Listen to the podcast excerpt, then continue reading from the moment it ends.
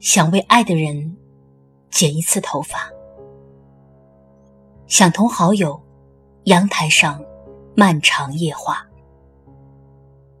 想种一盆几十年开一次的花，想铭记生命中所有昂贵的刹那，想读透弗洛伊德、荣格、叔本华，想用知识和理性让你。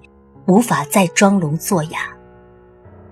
想摸一把超级市场里极镇定的牛蛙，怂恿他做一次会崩溃的承认吧。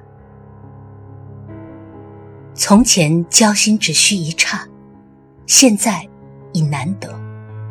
交浅言深这种年轻人的笑话，雄心也攒了几大，总苦心要登顶喜马拉雅。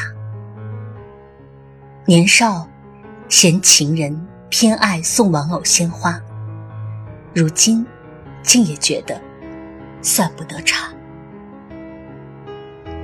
然世界千变万化，理智与情感常常分家，不再向某某索求一个标准回答。我愿风尘里能饮酒茶，与两三至交。痛快共享成年世界的罪与罚。